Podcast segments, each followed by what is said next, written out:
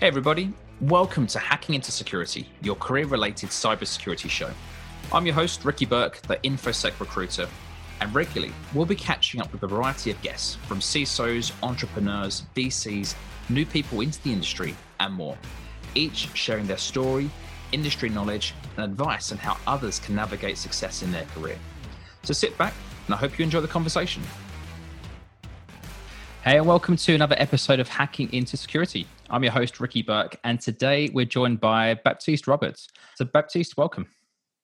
Hi, nice to meet you. You too. So, uh, for those that may not know Baptiste, well, I guess uh, full name, you go by some other names, one of them being Elliot Alderson, which is uh, quite an interesting name in this industry. So, Baptiste is a French security researcher and would love to get to know you more and your story. So, first question I ask everybody is Who are you?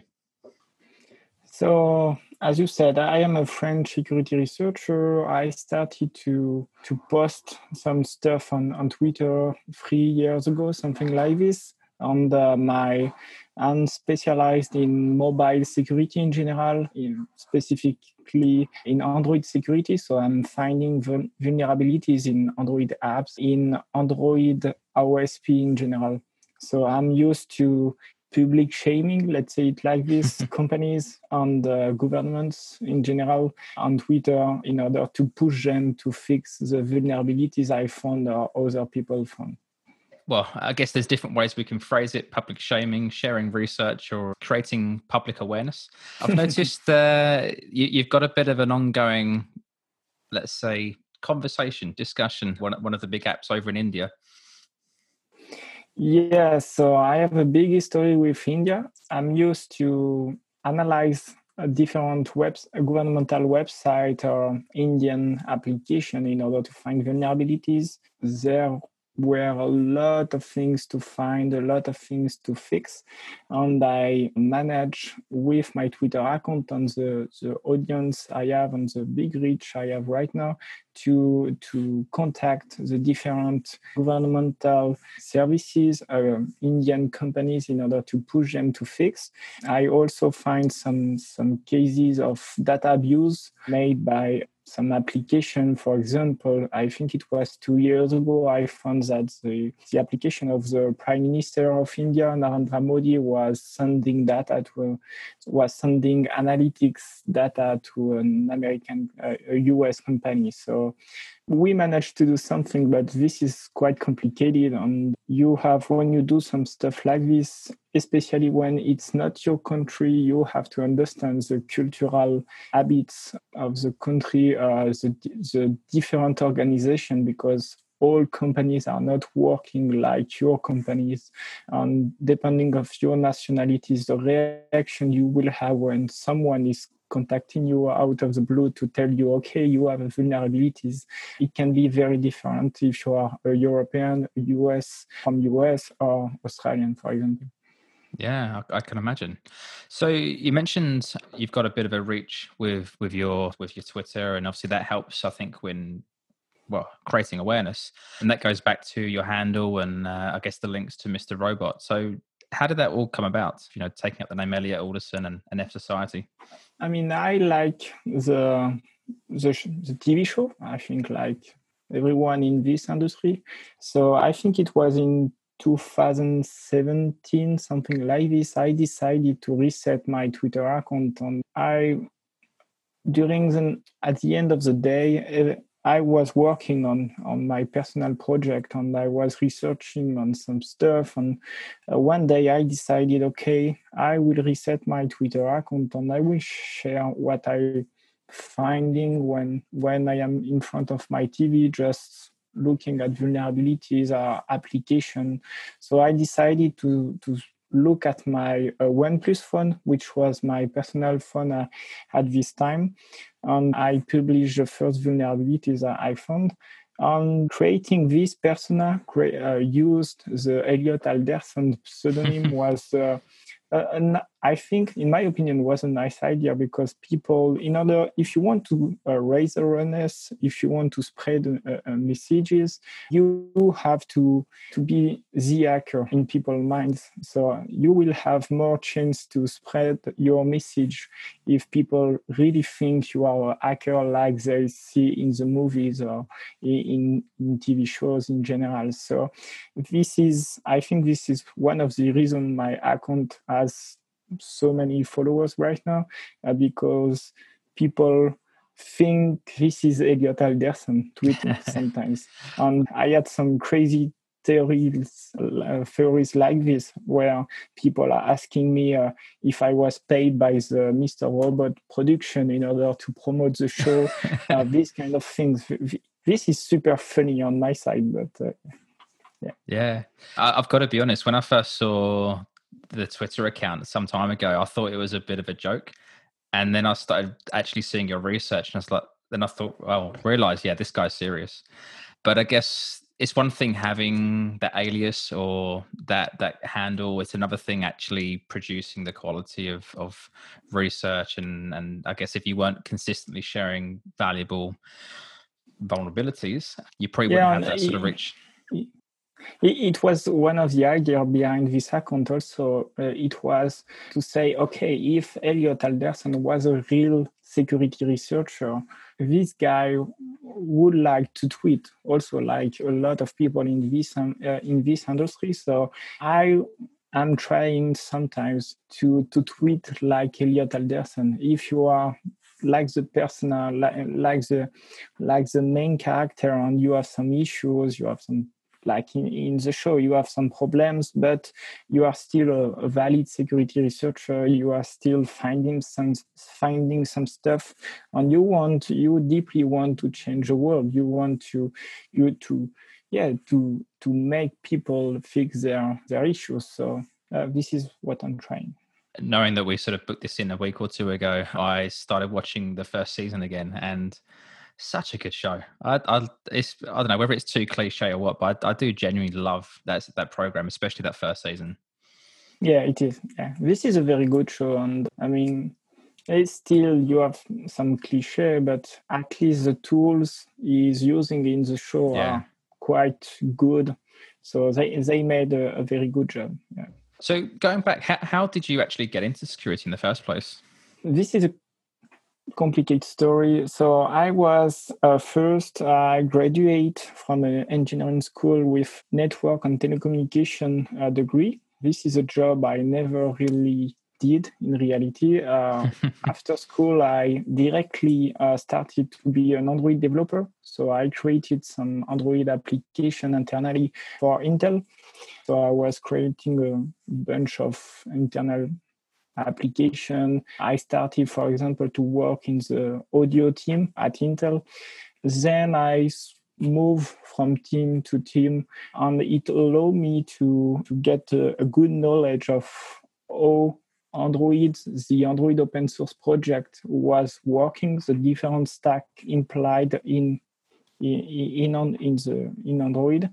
And one of the team I worked was super interesting. It was a PN, PNP team, the Power and Performance team, and this is uh, it was a great experience because when you have a power issue in your phone, it can be the root cause can be anything. It can be an hardware issue, it can be a, uh, an application, a mobile application with a deadlock, something like this. So you have to understand everything and you have to be able to, to have the big picture. And this is what I'm still trying right now when uh, I'm facing an issue. I'm trying to step back and understand everything, having the big picture and say, okay, this is it's happening like this. And this is a process and I think it was because of this experience I started to, to be interested in, in security.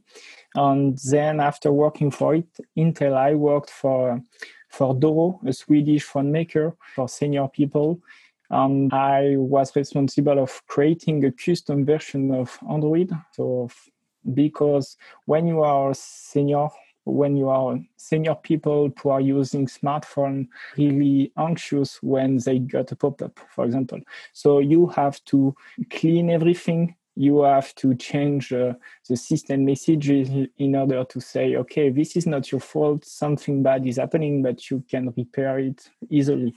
I was responsible of customizing Android in general, and I saw I saw what phone makers had in, their firmware, all the system application with all the rights, and I added myself some some nasty stuff because I didn't have the time to to fix everything. It was impossible to fix everything. It was impossible to verify everything because when you receive the firmware from the Chinese team with uh, 40 system application, you don't have time to verify the behavior of the 40 applications. So you just you you take the firmware as it is and you add your free application on on that tool and you ship it like this. Wow. So so this is why I, started also this Twitter account, and this is why I started to be to, to be more interested in, in security and data abuse in, in general because I was able to see, okay, there is something wrong. And this is three years uh, after this is still the case. You have a lot of nasty stuff in, in phone firmware, in smartphone firmware in general, and nobody is doing a thing because this is too complicated. Nobody is paying for that, and you you just don't have time to analyze everything. Yeah, it's a it's a field day for attackers. It's just it's such a mess. Yeah, yeah. So how how did you go from working full time for, for companies to then becoming uh, basically a, a full time researcher? You know, basically, you know, sustaining yourself and, and earning a living that way. So I started as a freelancer a few years ago. So I created my company. First, I was working for for some companies in order to find vulnerabilities in, in product and uh, and then I'm I'm just having a Twitter account, a, a, famous Twitter account, is helping a lot because you have a lot of proposition of and people are coming with jobs, so you just have to choose nice. your project, which is super cool. So I am really I'm really lucky on this side, and I just have to choose the project I want to work on.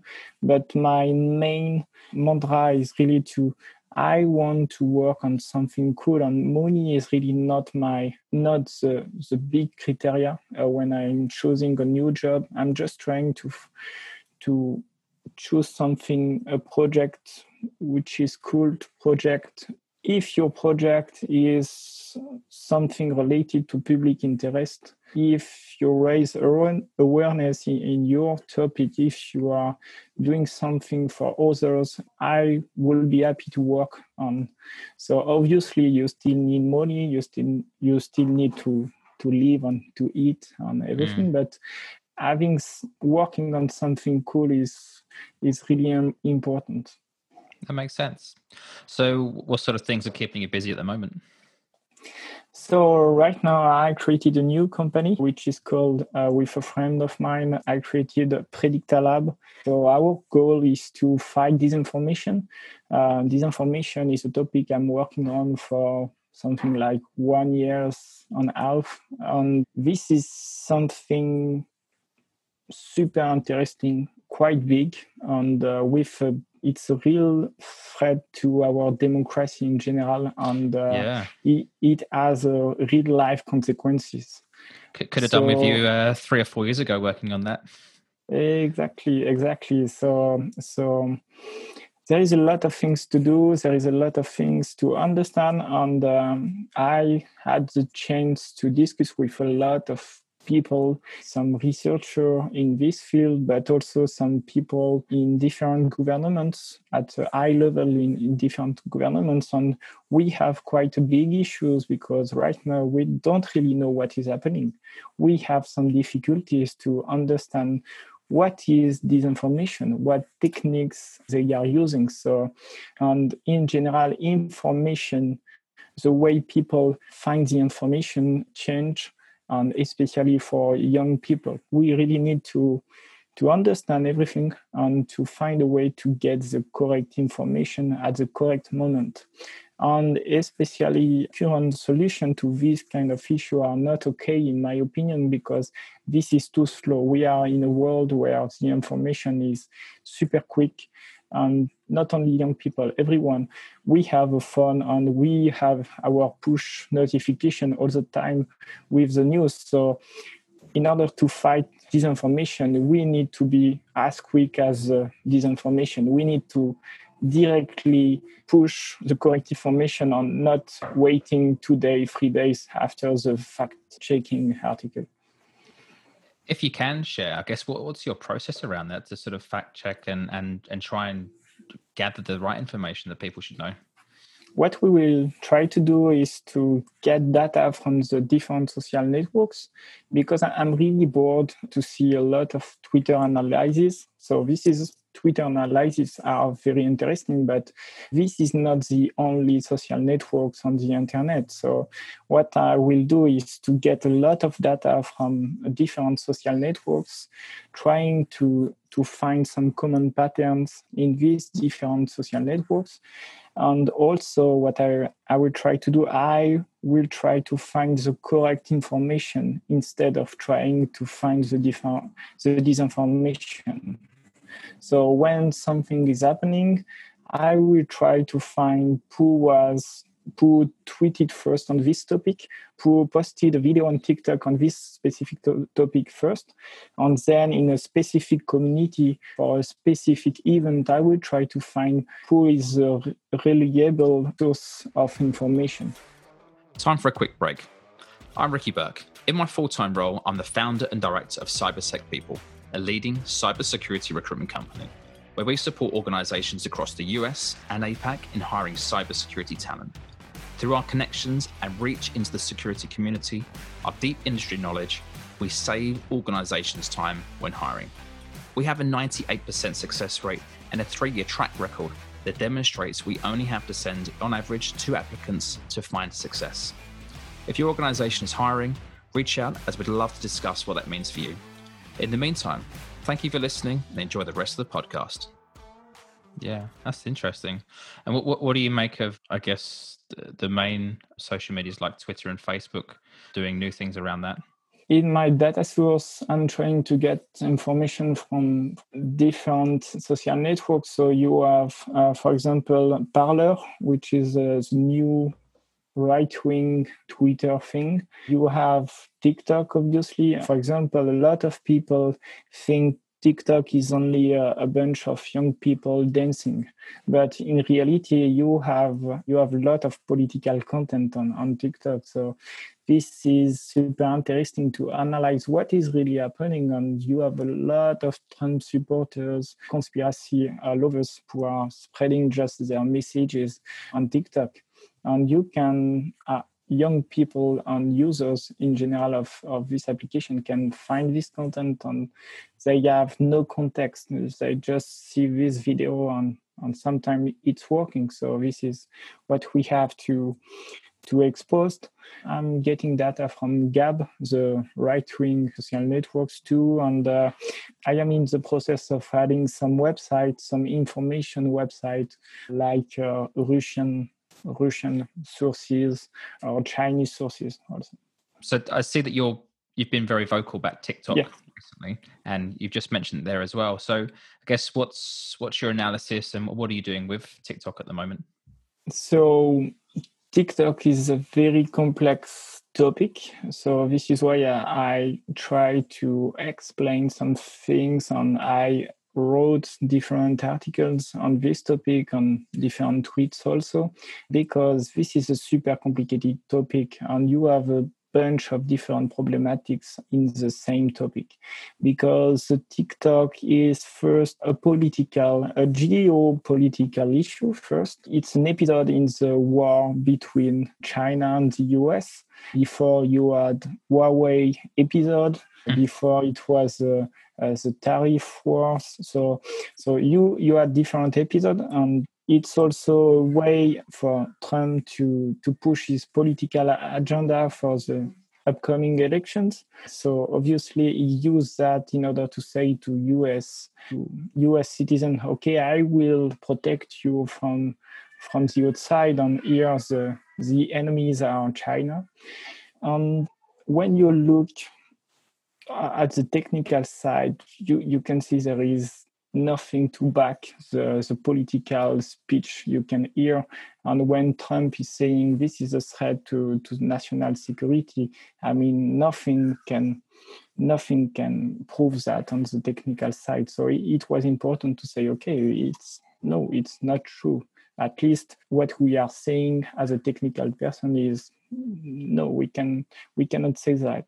And I think it was a, the FBI or I don't know which agency, uh, US agency, but they said the same thing. They released a, a report saying the same thing. And uh, regarding TikTok, what, what I'm trying to to do right now is to to get data from TikTok. So this part is al- already done. This is not that complicated, but I'm trying to understand all the algorithm or the TikTok algorithm is working and also the different videos and propaganda, propaganda made by people on TikTok. Because, for example, if you search Trump 2020 on, on, on TikTok, you will you will find a lot of things, but same thing for Biden. So you can it's interesting to see all people are posting video, but also you have a big censorship on on TikTok. So they TikTok is removing video quite quickly too and they blacklist some words on their search bar. So this is quite interesting to to see what they are doing on their side. So like, for example, out of interest. So for example, if you are looking at uh, QAnon and uh, if you search QAnon on, on TikTok, you will find nothing. You will have no result. But it's not because there is no video with QAnon. Uh, it's because they blacklist the the, the word so so you will have zero result but in, in reality you can find videos with the hashtag qanon wow okay so actually just speaking of china earlier today or your tweet just before this about wechat yeah. That's a, that's a whole minefield as well yeah wechat is uh, is um, it's it's also a complicated topic. I worked on personally. I worked on on WeChat for two years for previous client. WeChat is a uh, giant application. It's doing everything. You can pay with that, so it's like Apple Pay. It's like Messenger because you can send messages. You have some a news feed you really have a lot of things. It's also WhatsApp. Eh, you really have everything you can imagine in, in WeChat. And the, the biggest issue with WeChat is there is no alternative. So if you want to discuss with some Chinese citizen located in, in, in China mainland, the only way to reach them is to communicate with them is, is WeChat you have no alternative and you are forced to use it. And this is something proved by a lot of people, some journalists, but also Citizen Lab, for example, made a lot of analysis on that. You have a big censorship on, on, on WeChat and they filter some, some words, they filtered some images. And so all the communication on WeChat monitored. So this is a big surveillance tool for the for the Chinese population, the Chinese diaspora in general. Um, this is a this is a big issue we should be worried about because because of there is no alternative to that. We have one population who is monitored and nobody is saying a thing because yeah, China. Yeah. Wow. So looking broader than that, as a security researcher, how do your i guess ideas come to you or how, how do you decide sort of what's interesting and how you can follow things down the rabbit hole? I, I don't really have a process even after all these years. I'm just looking at twitters and different sources of, of information and trying to to work on interesting topics. So sometimes sometimes i'm i'm looking at one one article and an application is mentioned, I'm trying to get the reference of this application and looking at it. So there is no real process behind that. I'm, I'm just trying to to feel to feel the topic and see okay this is something i will like so let's let's see what i can do with that. Okay. And then when you found something what happens then? How, how do you get started on your job essentially? It's really dependent of the context and the what I found. So, for example, if it, if this is something governmental, uh, it's related to to one government. Uh, I will take an example. For example, I think it was one year ago or two years ago, something like this. I was able to to uh, to create an account in the French government messaging application. So I was like president employee, let's say it like this. And I was able to access all the contact, all the group, group chat. I was able to send a message to, to everyone. So when you find something like this, you are the first reaction is okay, I managed to do it, and uh, then you you wonder how you will contact the correct person. And uh, because of my Twitter account, again, I'm very lucky and I am able to to reach this kind of people because my account is monitored by a lot of people, a lot of journalists. So it's really helping a lot. And in general, I manage to, to find the correct person. But yes, sometimes the, the, the first reaction is to say, okay, oh, I will mm, contact these guys. And uh, I have another example. Uh, for a few months ago, the Vatican released uh, a new gadget connected with an application. So I managed just after the release, I managed to to find a, an account takeover on on this application. And the, the, my it was midnight at this time, and I was like, okay, oh, I will manage to find a priest, or I will manage to contact someone at the Vatican. I mean, this is the smallest country in the world. I don't even know if they have Twitter. or, yeah. Eh. So, but I managed to do it. So everything is possible. So you've obviously got experience looking into all sorts of, you know, I guess enterprises, large businesses, governments, and all sorts of things. I guess you, the the feedback you get isn't always favourable, or, or, do you get some surprises or, or pleasant ones? In, in general, the contact is pretty good. People are very friendly and uh, especially when you are talking with a technical person because they want to understand so they really want to know what is happening and they want to fix their product because this is, they created that, they are in charge of this product. And if you are coming with something nicely, saying, okay, I found something and I want to help you in order to fix it, I mean, people are quite nice. Sometimes it's happening to have some not super friendly guys, but because in the relation, you are the one with the knowledge, you are the one with the power because you have the vulnerabilities.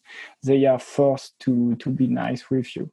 so if if you are coming nicely, and this is what I'm trying to do, just saying, okay, I just want to help you. I just want to fix that because a lot of customers are affected.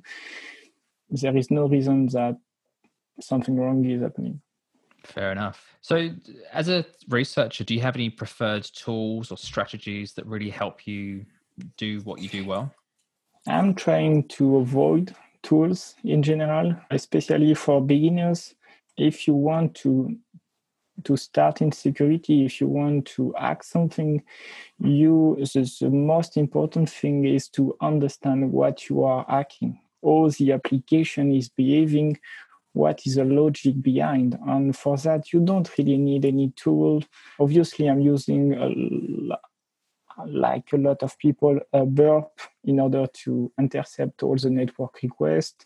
But the most important thing is try, trying to have the big picture and just okay when i'm clicking on this button something is happening and it's doing this request and then you have this respond in this answer i can see uh, this payload and so you have to understand really what is the logic what the code is doing what is the code flow this is how you will manage to to act something because before hacking, before modifying the behavior or something, you have to understand how is it working in the first place.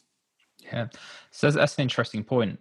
So, do you think you would have the success you have now if you didn't have, I guess, the background you had before research, uh, you know, hacking and, and as, a, as a researcher? Be an Android developer is a big is still a big help for me because I was I created some application first. I was in the position of the guy who is added some some errors in in the code. I know why the guy coded like he did. Hmm. I know why this code is here. And when you are a hacker, you are trying to be in the developer mind. You are okay. I think he did that because of that. He was trying to do that, and so and so I will be able to do that in my position. So if you want to hack android application my first advice will be to to create some application it really helps it makes sense and i think it's why we see so many experienced hackers and pen testers and researchers that used to be sysadmins that used to be yeah. developers because i guess if you know how something works then you know how to break it and i think these days a lot of people it seems because I, I do get a lot of sort of I guess people looking for their first job coming out of university and they want to become a hacker, they want to become a penetration tester. And I, don't know, sometimes it feels like people are looking for shortcuts and they might be better off gaining some experience, the foundations before maybe learning how to break things. Yep, agree. Yeah.